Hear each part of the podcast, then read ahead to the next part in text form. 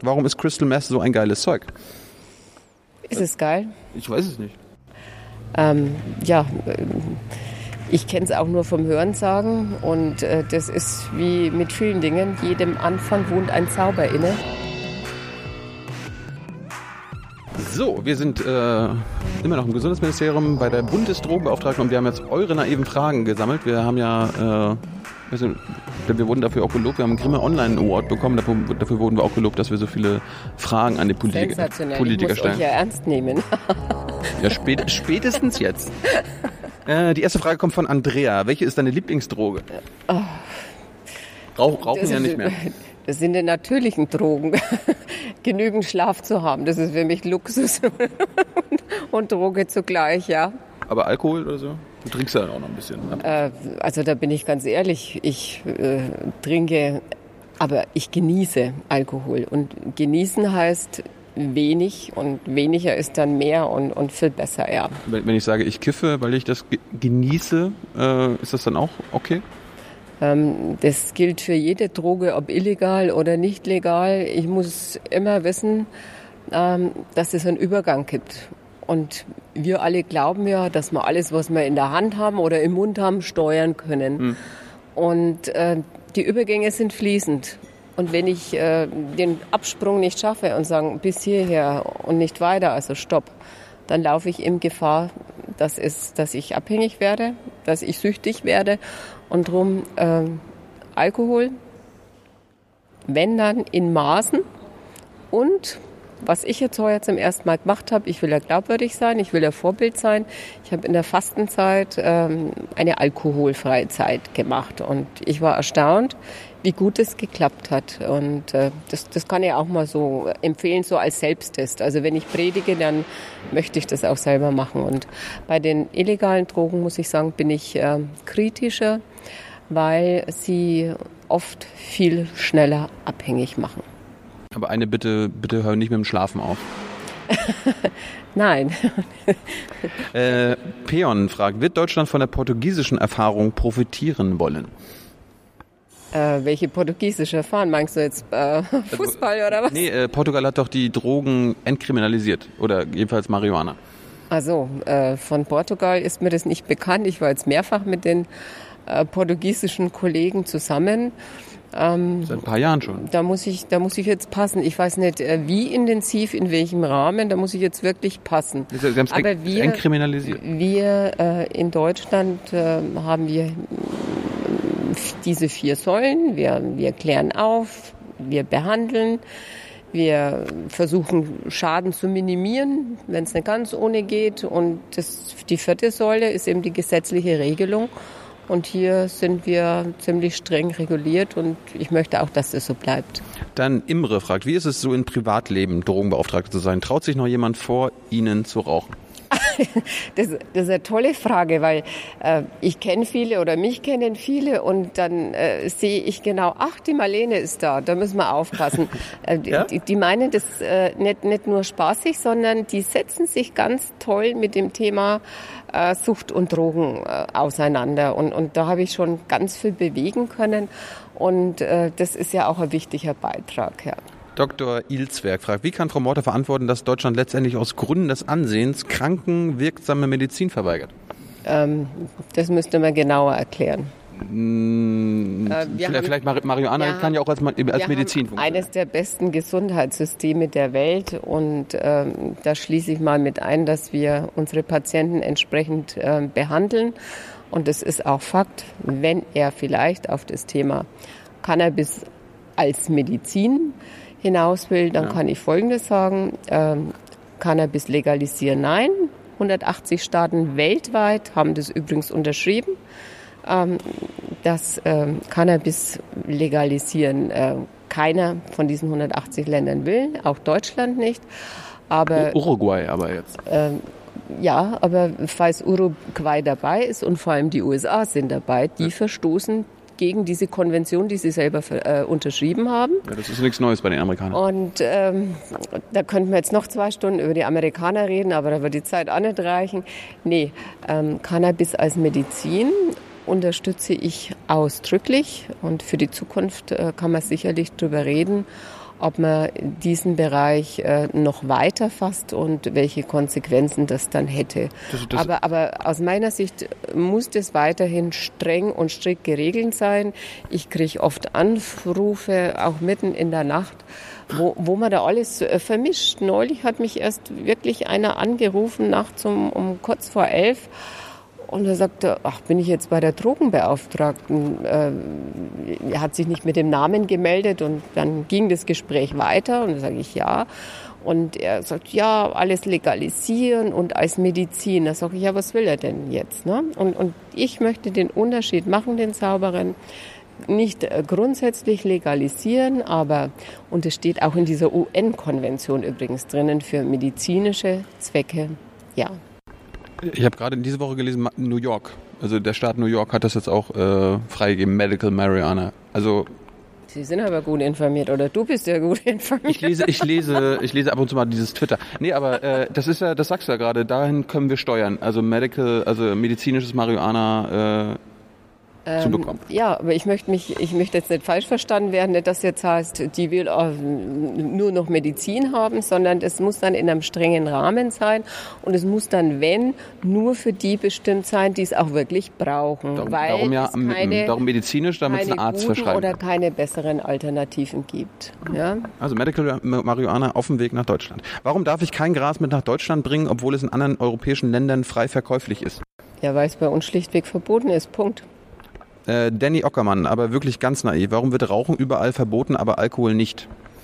Rauchen wird nicht äh, verboten. Du kannst in deinem Auto leider und in deiner Wohnung auch leider rauchen, wie du willst, wie verrückt.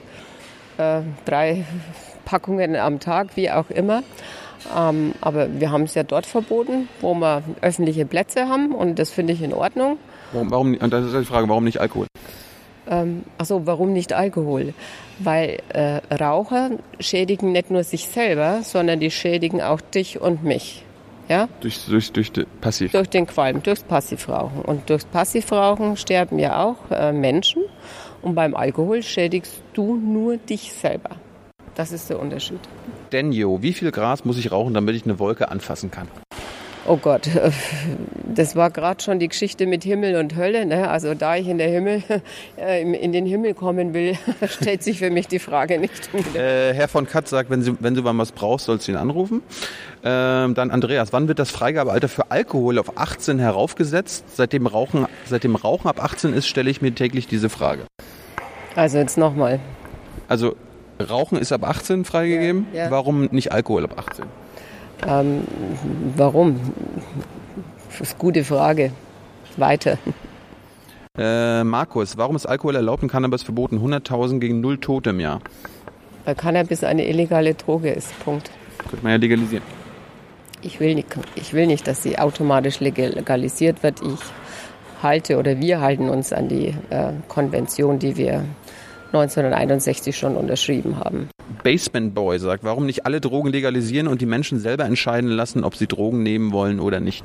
Ähm, die Welt ist einfach, ne? Oder könnte einfach sein. Ich will aber, dass die Welt bzw. die Menschen möglichst gesund aufwachsen und wenn ich dann alles freigebe und sage, ihr könnt machen, was ihr wollt, dann glaube ich, führt es nicht zu einer besseren Welt, sondern zu einer schlechteren. Jenny Kunz sagt, welche Vorteile haben Drogen? Äh, für mich auf Anhieb keine. Ja, aber du, du hast selbst gesagt, du trinkst Alkohol zum Genuss. Also gibt es da wahrscheinlich, ist Genuss ein Vorteil? Ähm, gut, da kann ich jetzt wieder differenzieren und sagen, meinst du illegale oder meinst du legale? Klar. Ähm, also die Drogen, die du nimmst. Welche Vorteile hat das? Die haben vielleicht einen kurzfristigen Vorteil, aber die haben langfristig nur Nachteile und deshalb hm, sage ich aufpassen. Äh, Pascal, wie hoch sind die Einnahmen der Tabaksteuer für den Staat? Oh, also wenn das der Pascal ganz genau wissen will, dann rechnen wir mal nach, die sind gewaltig. Echt? Echt? Weil, ja, nicht. die sind gewaltig. Und wenn es nach mir ginge, würden wir die gleich noch einmal erhöhen, dass es richtig weh tut. Der Staat kriegt dann zwar mehr Einnahmen, aber vielleicht haben wir dann auch ein paar weniger Raucher. Das ja? heißt, eine Zigarettenpackung sollte wie, wie teuer sein, wenn es nach dir geht? Ähm, da lasse ich mich jetzt nicht drauf ein, sonst äh, komme ich in die teurer als heute. Sonst komme ich in die Kategorie der Grünen. aber teurer als heute. Ja, wobei in 2015 haben wir nochmal eine Steuererhöhung. Also es bewegt sich was, wenn auch ähm, ziemlich moderat. Ja. Nils Ruf sagt, was ist dein Lieblingsmedikament? Ich habe kein Lieblingsmedikament. Aspirin, Aspirin.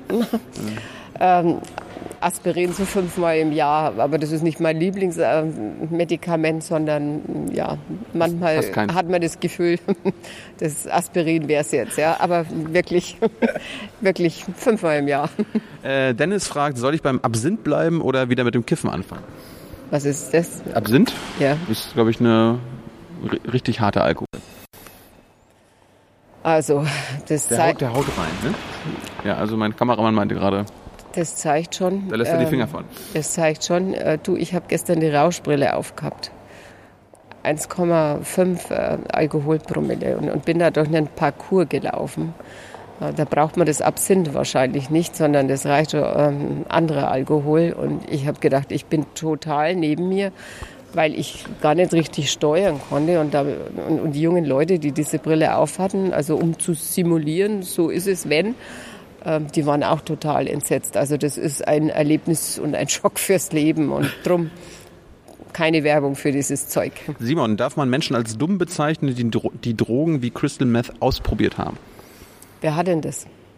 Nee, darum geht es, glaube ich, nicht. Einfach nur, es gibt ja Menschen, die Crystal Meth ausprobieren, darf man die als dumm bezeichnen. Du darfst in unserem Land ziemlich viel sagen. Du darfst auch das sagen. Aber ich habe es nicht gesagt. Roland Thele, ach, äh, gibt es in Bayern immer noch Strip-Searches in Schulen?